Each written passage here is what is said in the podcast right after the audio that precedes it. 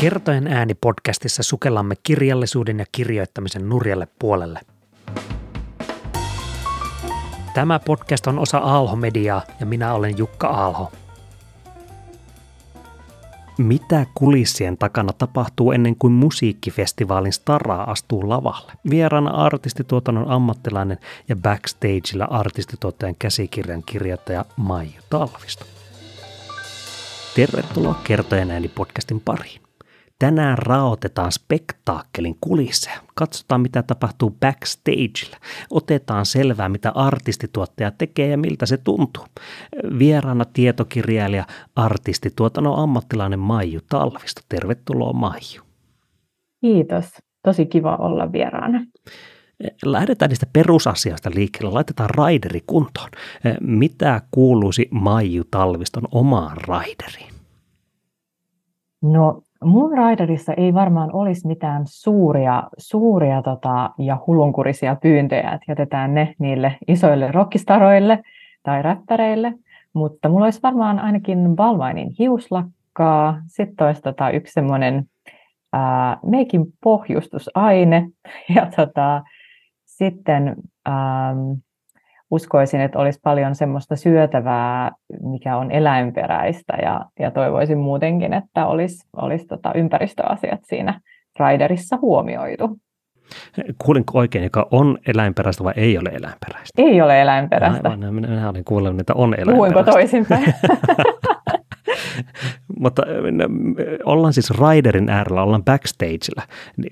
Ja, ja jos joku ei tiedä, että mikä se Raideri on ja vähän hähmäinen kysän, käsitys siitä, niin kannattaa lukea Maiju Talviston teos Backstageilla artistituottajan käsikirja, josta tänäänkin keskustellaan, niin sieltä käy hyvin ilmi nämä, nämä asiat. Mutta lähdetään nyt kuitenkin siitä, että kuka on Maiju Talvisto ja miten päädyit artistituotannon pariin. Joo, mä oon tosiaan festivaaliammattilainen, tehnyt 15 vuotta eri, eri tota festareilla duunia, viimeisimmäksi Flow-festareilla ja sitä ennen Poriatsissa ja myös esittävän taiteen puolella jonkun verran. Ja tota, aina on tehnyt väkkärillä, eli artistituotannon parissa ja työhön on kuulunut sitten kaikenlaista ää, artistien kanssa neuvottelua. Että on sopinut ihan, ihan keikka, keikkaan liittyvistä asioista tehnyt esiintymissopimukset ja, ja tota, jonkun verran sitten taloushallintoa liittyen keikkapalkkioihin ja veroihin. Ja tota, se on ehkä se tärkein asia, että jotta saadaan selvä, selväksi se, että mitä maksaa varsinkin ulkomaisissa keikoissa. Ja, ja tota, sitten ähm, tuottajana toimimisen jälkeen se rooli vähän niin kuin kasvo tuossa nykyisessä nykyisessä tehtävässä, että sitten mä päädyin artistituotannon tiimin vetäjäksi ja, ja tota, ähm, tiimissä on ollut sitten about 50 eri alan ammattilaista. Artistituotannossahan tarvitaan kaikenlaisia osaajia, että et on hyvä olla, olla kuljetusalan ammattilaisia, artistikuljetuksia varten ja tuotannon ammattilaisia ja, ja sitten myös catering-alan ammattilaisia, koska siellä tehdään tilapäisissä festariolosuhteissa ruokaa myös. Et se on niin erityisasiantuntijoiden johtamista sitten. Ja koulutustaustasta sen verran, että mulla on, on opiskellut musiikkitiedettä Helsingin yliopistossa. Sinne päädyin vähän niin kuin vahingossa, kun piti joku, joku tota aine keksiä ja silloin todettiin äidin kanssa, että tonne olisi varmaan helppo päästä. Ja sitten jos se ei niin kuin natsaa, niin sitten mä voisin humanistisessa tiedekunnassa vaihtaa pääainetta. Silloin se oli vielä mahdollista. Ja myöhemmin tein sitten myös opintoja Sibelius Akatemiassa. Mä olen tehnyt siellä toisen maisterin tutkinnon Arts Management-oppiaineeseen, eli taidehallintoon. Eli, eli tuplatutkinnot on mulla. Sitten mä olen tehnyt myös jonkun verran edunvalvontaa musiikkialan järjestöissä, että tota, semmoisessa kuin Livefin ry, joka on elävän musiikin kattojärjestö Suomessa ja sitten mä oon Euroopan festarijärjestön Europen hallituksessa myös. Hmm. Mon, niin monialaiselta, monialaiselta kuulostaa. Ja, ja se artistituotanto, sanotaanko näin maalikon korvan, sehän kuulostaa siltä, mitä tehtiin 90-luvulla Idolsin jälkeen, että laitettiin eh, geeliä niskaan ja tuotettiin artisteja liukuhiinalta.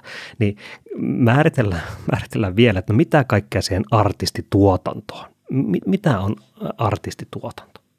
No artistituotanto, mä määrittelen sen semmoiseksi, että se on kaikki ne prosessit, mitä tarvitaan, jotta artisti saadaan lavalle esiintymään ja että artistille saadaan mahdollisimman hyvä keikkakokemus. Mm, eli artisti on kuitenkin jo olemassa ja sitten se, se tiettyyn spektaakkelin, tiettyyn festivaalin, tiettyyn tapahtumaan halutaan saada sinne tietyllä kellon tarttumaan mikkiin ja, ja, ja näin. Kyllä, kyllä. Ja tota, sehän tietenkin riippuu siitä, että minkälainen artisti on kyseessä. Että et tota, munkin kirjasta se on tietysti tietystä näkökulmasta kerrottu, mutta et kyllähän artisti voi olla oikeastaan kuka vaan. Että se voi olla nukketeatteritaiteilija, joka tulee kirjastoon vetämään jonkun, jonkun setin lapsille, tai sitten se voi olla joku maailmankuulu superstara. Et kaikissa näissä tapahtumissa, missä on joku esiintyjä, niin on jonkin muotoista artistituotantoa. No kiinnostaa tietenkin se sinun historia siinä mielessä, no, ne suurimmat eh, räjähtivimmät spektaakkelit siellä oman uran varrelta, niin onko sieltä jotakin tarinaa tai hetkeä tai festareja tai artisteja, joka on erityisesti jäänyt mieleen? No kyllä siellä niin kuin moniakin on jäänyt mieleen, että aika paljon on tietenkin ähm, tullut nähtyä ja tullut koettua, mutta suurin osa myös sitten vaitiolovelvollisuuden piirissä, et lähinnä tietenkin semmoisia semmoisia superstaroja, mitä on äm, nähnyt, niin kyllä, kyllä siinä niin kuin näkee sitä, että, että minkälaista kunnioitusta joku nauttii tai minkälaisia henkilökemioita esimerkiksi joillakin kiertojen ryhmillä on. Ja, ja tota, sitten se on myös hauska seurata joidenkin ryhmien sitä työetiikkaa tai, tai toisaalta on myös sitten ehkä huono seurata, jos se ryhmä ei vaikka toimi yksin, että, että keikkapussista tuleekin sitten jotain hyvin riitautunutta porukkaa tai, tai sitten vaikka, että olisi semmoinen kiertuekokoonpano, joka pelkäisi sitä artistia. Että kyllä siinä kaikkea, kaikkea on nähty. Ja, ja, ja tässä on sellainen tietty jännite, mistä tullaan puhumaan tämän kirjankin osalta siinä mielessä, että niitä mehukkaita tarinoita siellä varmasti on takataskussa, mutta sitten siellä takataskussa löytyy myös paksu nivaskasta NDA, Non-Disclosure Agreement-paperia, joka sitten estää revittelemästä tuolla Iltalehden sivulla ja myöskään tällä kertojen äänessä. No mm. kertona, no me, me, me hyvin venyttelemme, me emme revittele, me venyttelemme. Mutta puhutaan kuitenkin teoksesta backstageilla artistituottajan käsikirja. Ja, ja niin kertoisitko vähän siitä, että no mikä sen syntytarina on ja, ja miksi se syntyy ja, ja, ja millainen se on? Joo, eli se on tietokirja artistituotannosta. Ja siinä mä kuvaan aika mielestäni detaljitasolla artistituotannon ää, niin kuin prosesseja, sitä henkilökuntaa, mitä siellä backerilla on, minkälaista osaamista artistituotannon tehtävissä tarvitaan, kuka ylipäätään on artistituottaja, ketä ne artistituottajan työkaverit on, sidosryhmät ja näin. Et se on semmoinen yleistajuinen opas. Ei tarvi olla musiikkialalla mielestäni lukeakseen kirjan, että se on ihan hauskaa iltalukemista ö, musiikista kiinnostuneelle tai semmoiselle, joka haluaa vaan, vaan tota, kurkata sinne bäkkärille ikään kuin näin. Ja kirjan syntytarinasta sen verran, että, että tota, mä oon miettinyt sen kirjoittamista jo pitkään ää, ja olen miettinyt siis opintojen aikana jo. Et mä oon tehnyt molemmat gradut liittyen tuotantoon. Ensimmäisen tein vuonna 2012 ja silloin löytyi vähän hintsusti lähdekirjallisuutta. Ja en mä silloin siitä ajatellut niin kuin mitään, mutta tota, sitten 2017 se tuli niin kuin uudelleen vastaan. Ja silloin mä tutkin ää, artistituottajan ammattikuvia toisessa gradussa ja, ja silloin oli todella vaikea saada lähdekirjallisuutta kasaan. että et musiikkialan kirjallisuus siinä vaiheessa oli semmoisia niin viinanhuuruisia keikkamuistelmia, ja ei niitä voinut vaan käyttää. Et ei ollut niin kuin semmoista, semmoista niin kuin, ei edes popularisoituu tuotannon tietokirjaa. Ja tota, no sain sen gradun kasaan kuitenkin, mutta että et sitten kun tuli korona, niin sitten jotenkin siinä järjestyi sitä aikaa. että korona-aikana suurtapahtumien työntekijöitä lomautettiin aika paljon ja olin itsekin pitkillä lomautuksilla. Ja tota, sitten jossain vaiheessa siinä tuli vaan niin tylsää kesällä. Kokeilin, että, että lähtisikö se kirja sitten. Ja toinen oli myös sit se, että mä halusin kirjoittaa mun työn ää, ikään kuin muistiin, koska se ää, tulevaisuuden kuva oli niin epäselvä. Ei ollut tietoa, että pääsinkö mä tekemään mun työtä koska ja seuraavan kerran. Ja tota, kirjoitin sitä sitten vuonna 2020 kesällä. Ja sitten sama lomautusrumba toistui kesällä 2021. Ja jatkoin sitten sitä kirjoittamista. Ja tota, 21 syksyllä ää, lähdin sitten lähestymään eri kustantamoja, ää, kun sitä materiaalia oli, oli paljon ja tiesin, että siitä niin tulisikin jotakin. Ja, ja tota, sitten ää, 21 syksyllä sain kustannussopimuksen ja 22 keväällä ja kevät-talveiko se oli, niin tein ne viimeiset haastattelut sitten siihen. Että on tosiaan haastatellut sekä artisteja että alan ammattilaisia, jotka työskentelee vähän eri rooleissa tuotannon parissa, jotta siihen saisi vähän niin kuin syvyyttä ja muiden ihmisten näkökulmia ja näin. Niin, niin haastattelut tuli tehtyä silloin kevät-talvella 22 ja joul- ö, lokakuussa viime vuonna sitten sit tota, kirja ilmestyi. Teoksen alaotsikon nimi on tosiaan artistituottajan käsikirja ja hyvin käsikirja kuvastaa minun mielestäni hyvin sitä, että mikä sen kirjan formaatti on. Niin, niin oliko tässä prosessin aikana jotakin vaihtoehtoisia rakenteita tai muunlaisia struktuureita sille kirjalle? Olisiko sitä tulossa tietokirja, käsikirja, muistelmakirja, paljastuskirja, jotakin tämän tyyppisiä vai oliko se visiona hyvin selkeä, selkeä alusta asti? Mm, no kyllä siinä mietittiin vähän kaikenlaista sitten, mutta jotenkin mä en halunnut tehdä semmoista liian niin kuin, äh, just semmoista muistelmatyyppistä tai, tai semmoista, koska NTA rajoittaisi sitä mun kirjoittamista tietenkin. Ja, ja tota, sitten niitä epämääräisiä muistelmia oli jo, oli jo tota kirjatolkulla. Sitten se, mitä mä itse mietin, että olisiko sitä voinut viedä akateemisempaan suuntaan, mutta sitten kustantajan kanssa päädyttiin, että ehkä tuommoinen popularisoitu tietoteos voisi olla tässä kohtaa paikallaan.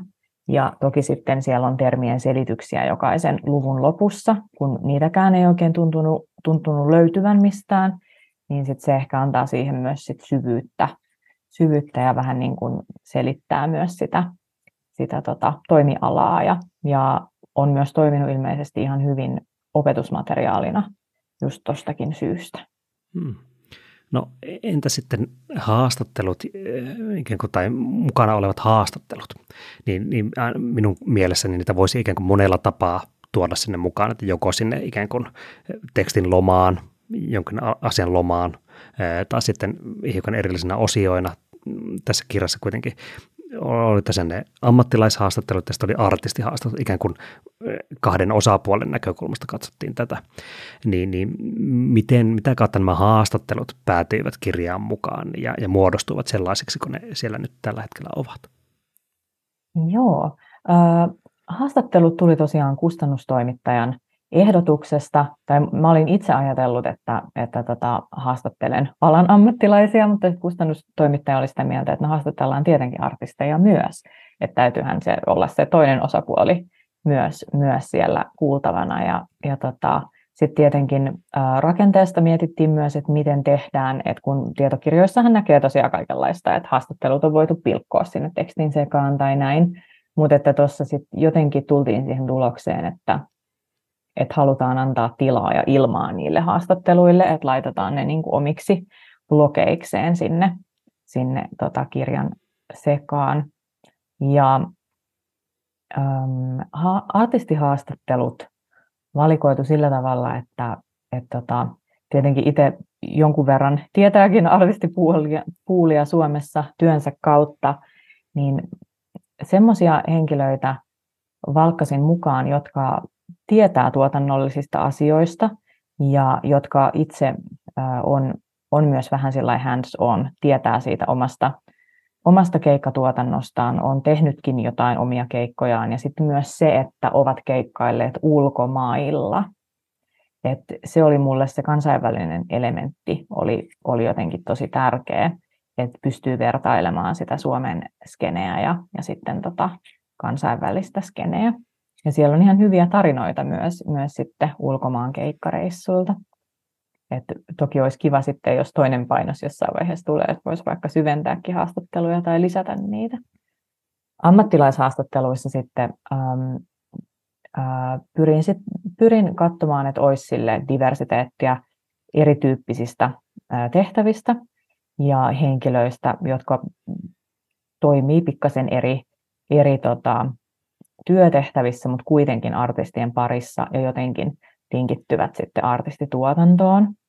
Ja tuossakin tietenkin äh, voisi olla mahdollista, että jos saisi sitten tulevaisuudessa myös muita, muita haastateltavia ja saisi sitä itse artistituotannon näkökulmaa myös esiin, mutta, mutta tota, siinä esimerkiksi just Lottie Horvers, kiertueen manageri, niin sekin haastattelu mielestäni puoltaa paikkaansa, koska vaikka, vaikka hän ei artistituottaja olekaan, niin niin hän kuitenkin pystyy kiertojen managerin näkökulmasta aika hyvin erittelemään, että mikä, mikä on tota tarpeellista ja mikä ei. Ja koska hän kiertää isojen, isojen bändien kanssa kuitenkin maailmaa, niin, niin, niin tosi arvokas kokemus hänellä myös. No entä ne sitten omat, omakohtaiset kokemukset? Sinulla on pitkä historia, paljon on nähty ja, ja kaikesta ei voi kertoa. Niin, niin miten, miten sen kanssa – oliko koskaan, istutko silloin ensimmäisen kerran, kun istuit koneelle ja alet kirjoittaa sitä, että eh, pöydän toisella puolen istuu sinisilmäinen eh, rokkista raita, kaikki luulevat hyväksi tyypiksi, mutta hän onkin täysin äh, jotain aivan muuta. niin oli, oli jotenkin tämmöistä, että miten ne omakohtaiset kokemukset vaikuttivat tämän teoksen syntyyn tai miten ne siellä näkyvät? Mm, no kyllä siellä varmasti niin kuin oma, oma semmoinen arvomaailma kulkee sen teoksen läpi, läpi tota koko, koko ajan ja siinä niin kuin, ää, esipuheessa tai, tai niin kuin ihan kirjan alussa kerronkin, että näitä on monia tapoja tehdä näitä asioita, että tämä ehkä reflektoi sit niin kuin omaa, että että mä oon aina jotenkin pitänyt sitä, sitä prinsiippiä korkealla, että, että tota, ei, ei juuri faniteta backerille ja kunnioitetaan sitä artistia ja ei oteta mitään selfieitä ja annetaan se tila, tila siellä väkkärillä ja siitä on tullut tosi paljon kiitosta. Et tehdään se työ ja, ja olla ammattimaisia. Ähm, mutta omista kokemuksista sitten totta kai se äh, tavallaan artistituotannon niin kuin sukupuolittuneisuus ja naisten aseman, naisten ja vähemmistö, muuten vähemmistösukupuolten asema väkkärillä, niin, niin ähm, totta kai mun oli pakko siitäkin kirjoittaa, että sehän olisi ollut, ollut ehkä itselleni omituista, jos olisin jättänyt niin kuin noinkin näkyvän asian sitten sit jotenkin tuomatta esiin. Että kyllä tavallaan tuommoisia tommosia mielestäni arkisia asioita on hyvä tuoda myös, myös esille. Ja myös toi ähm, äh, kulttuuriala, musiikkiala, intohimo am, niin kuin alana. Ja just se, että kun ihmiset työskentelee paljon ja mielellään, ja sitten se, että mikä on sitten liikaa työtä, mikä on työtä ja vapaa-aikaa, niin intohimo ammateista näistä on hyvä, hyvä kyllä niin kuin keskustella ja hyvä myös kirjoittaa. Et, et joskus musa-alallakin on ollut semmoista ää, niin kuin mentaliteettia, että se kuka tekee eniten tunteja, niin se on jotenkin isoin sankari. Et se on aika jotenkin väsähtänyt ajattelua kyllä nykyään, että et, et, kyllä, kyllä niin kuin työterveydestä täytyy pitää huolta. Et ehkä tämmöisiä, tämmöisiä asioita niin kuin, äm, siellä näkyy. Ja sitten just toin alussa myös esille sen, että moni jotenkin kokee, että se artistien parissa työskentely on semmoista bailausta väkkärillä tai että se on vain jotain hengailua. Mutta ei se, ei se ole sitä, että se on ihan ammatti, johon liittyy paljon paljon tota, tuotannollista työtä ja, ja tarkkaa, tarkkaa tota aikataulutusta ja, ja tota, hyvin paljon eri kulttuurien kohtaamista ja, ja tämän tyyppisiä asioita. Hmm. muistan joskus hiukan aiheeseen liittyen, muistan ehkä joskus jostain lukeneeni siitä, että ei se vaikka tapahtumatuottajan työ on yksi stressikkäimmistä maailmoista, maailmassa siinä mielessä, koska puhutaan hyvin pienistä äh, tota, probleematoleransseista ja tiukoista aikatauluista. Jos joku menee pieleen, niin se myös menee pieleen. Niin, niin tästä kiinnostaisi kuulla tästä artistituotannon näkökulmasta, että eh, miltä se stressitasojen vaihteluiden näkökulmasta näyttää ja tuntuu se, että onko valtaisia vuoria ja sitten suuria laaksoja vai miltä se tuntuu? Joo, se on ihan totta se, että siis tapahtumatuottajan ammatti on maailman viidenneksi stressaavin. Ja stressaavin ammatti ilmeisesti on ammattisotilas, koska siinä on kuolemanvaara. Eli siitä sitten pari pykälää alaspäin, niin, niin ollaan tässä, mikä on tavallaan vähän sairasta. Mutta tota, ähm, festivaaliympäristössä ähm, virhemarginaalit on aika pieniä ja se on tai ylipäätään tuommoisissa suurtapahtumissa, että te, saatetaan tehdä vuosi parikin työtä sen niin kuin yhden päivän tai muutaman päivän eteen. Ja näin ollen se ennakkotuotanto ja ennakkosuunnittelu ö, on todella tärkeää tehdä hyvin. Että sit olisi ö, hyvä, että sinne tapahtuma-aikaan jäisi vaan ne yllätykset, mitä ei ole pystytty ennakoimaan. Et ei voida ennakoida sitä, että jos joku lentokone jossain hajoaa tai tämän tyyppistä, että kaikki muu pitäisi olla jo selvää. Ja ähm, ainakin festariympäristössä, niin äh, niillä festareilla, missä itse olen työskennellyt, niin siellä on ollut bändimäärät niin isoja, että kun on ollut ehkä 50 bändiä alueella yhtä aikaa sisässä, niin siinä on sitten potentiaali, että siellä aika monta asiaa tapahtuu samanaikaisesti ja ja varsinkin kun aikataulutukset menee niin, että ennen porttien aukeamista pitäisi saada soundcheckit tehtyä, eli artistit testaa, testaa esiintymislavan ja soittimet ja äänentoiston, ja silloinhan ne ongelmat sitten ilmenee, jos ilmenee. Ja tota, sitten jos joku ei soundcheckiin tulekaan, niin sitten pystytään myös varautumaan vähän siihen, että ne on ehkä semmoisia, että siellä ää, tapahtuu yhtäkkiä rupeaa tapahtumaan asioita ja asia, asiat tapahtuu päällekkäin. Ja, ja tota, siinä ehkä on sitä, niin kuin, sitä suurinta stressiä sitten. Ja totta kai ä, artistituotannossa myös se, että, että jos joku on vaikka myöhässä, niin se ei vaikuta ikinä siihen pelkästään niin kuin bäkkäriin tai lavatyöskentelyyn, vaan se vaikuttaa koko siihen tapahtumaan että se vaikuttaa viestintään, se vaikuttaa muihin lavoihin, se vaikuttaa turvallisuussuunnitteluun, jos joku ei vaikka tuukkaan ja, ja yleisö rupeisi käyttäytyä aggressiivisesti tai jotain tämmöistä. Että niin kun, ton tyyppinen tuotantotyö vaatii semmoista, semmoista niin kaikuluotavaa ymmärrystä, että, että jos joku ei, ei vaan tuu hotellilta ajoissa, niin se harvoin on se asianlaita, vaan semmoinen, että, että joku oli myöhässä, vaan ne kerrannaisvaikutukset on, on isoja. Ja ehkä just se siitä stressistä, että tuossa kirjassakin puhun, puhun tai kirjoitan siitä, että on, on hyvä kysyä sitten kaverilta ihan heti, jos tulee joku semmoinen ongelmatilanne, että koska asiat tapahtuu niin nopeasti ja yhden päivän sisällä voi olla ikään kuin monta päivää, koska siinä on niin paljon tapahtumia, niin on turha jäädä miettimään jotain, jotain asiaa, että jos joku as, tavara puuttuu tai, tai jotain tarvitaan, niin kysyy vaan seuraavalta ja pistää sen eteenpäin. Ja, ja tota, sit siinä on tietenkin myös se, että jos tekee jonkun päätöksen, niin se ei välttämättä ole maailman paras päätös, mutta se kestää sen ehkä kaksi tuntia tai päivän loppuun tai seuraavaan päivään ja niiden asioiden kanssa pitää vaan sitten elää. No lähdetään, lähdetään tutkiskelemaan ja määrittelemään semmoista ää, täydellistä spektaakkelia tai sellaista spektaakkelia, jota sinä haluaisit nähdä. Niin, niin otetaan aluksi määritellään semmoisia, jos otetaan esimerkkejä semmoista, missä sä oot ollut mukana, mistä on suntunut hyvä kokemus yleisölle, esiintyjälle, sulle koko ajan, niin joku, joku sellainen esimerkki. Ja sitten lähdetään semmoiseen fiktiivisempään suuntaan, missä voidaan, rakennetaan vaikka semmoinen niin kuin hyvä artistituottajan täydellinen päivä. Mutta lähdetään liikkeelle niistä olemassa olevista hyvistä kokemuksista. Minkälainen on ollut hyvä spektaakkeli sinulle, artistille, artistituottajalle, yleisölle? Ja mun mielestä hyvä spektaakkeli on sellainen, että se kommunikaatio toimii niin kuin alusta lähtien hyvin, että, että saadaan jotenkin ähm, hyvä, hyvä keskusteluyhteys sinne artistin päätyyn ja, ja tota, lähetetty infot ajoissa. Ja kumpikin tavallaan tietää sen, että, että mitä ollaan tekemässä ja mihin ollaan tulossa. Ja, ja, tota, ja vaikka ei sitä infoa aina olisikaan saatavilla, niin sitten niin kuin kommunikoidaan silti, että okei, että meillä ei nyt ole tätä tietoa, mutta tulee ehkä ensi viikolla tai seuraavalla. Ja jotenkin se, että saadaan siihen semmoinen hyvä klangi, niin siitä, siitä on hyvä lähteä.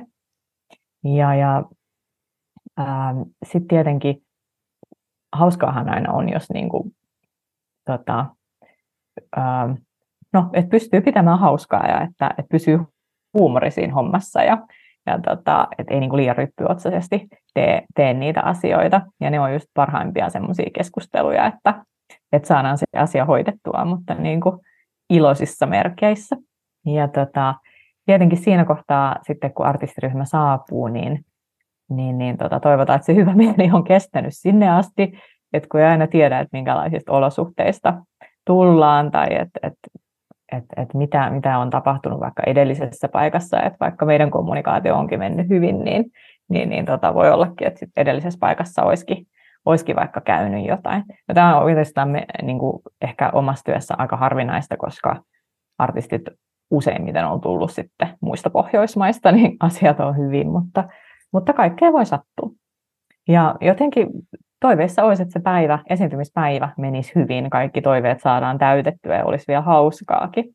Ja sitten se, että, että artisti vetäisi hyvän keikan ja, tota, ja että yleisö olisi paikalla ja bailaisi. Ja ja se on niin kuin jotenkin tosi tosi tärkeää. Ja sitten, että saisi vielä loppukiittelyt ja hyvät palautteet sieltä artistin puolelta, niin sehän on niin kuin paras, paras asia, mitä voi tapahtua. Hmm. Niin, kuulostaa jälleen kerran siltä, että se on hyvin semmoinen monisyinen, monilähtöinen asia, että ei ole vain yhtä asiaa, joka onnistuessaan tekee kaikesta täydellistä, vaan että tarvii monta pientä asiaa, jotka osoittavat samaan hyvään suuntaan.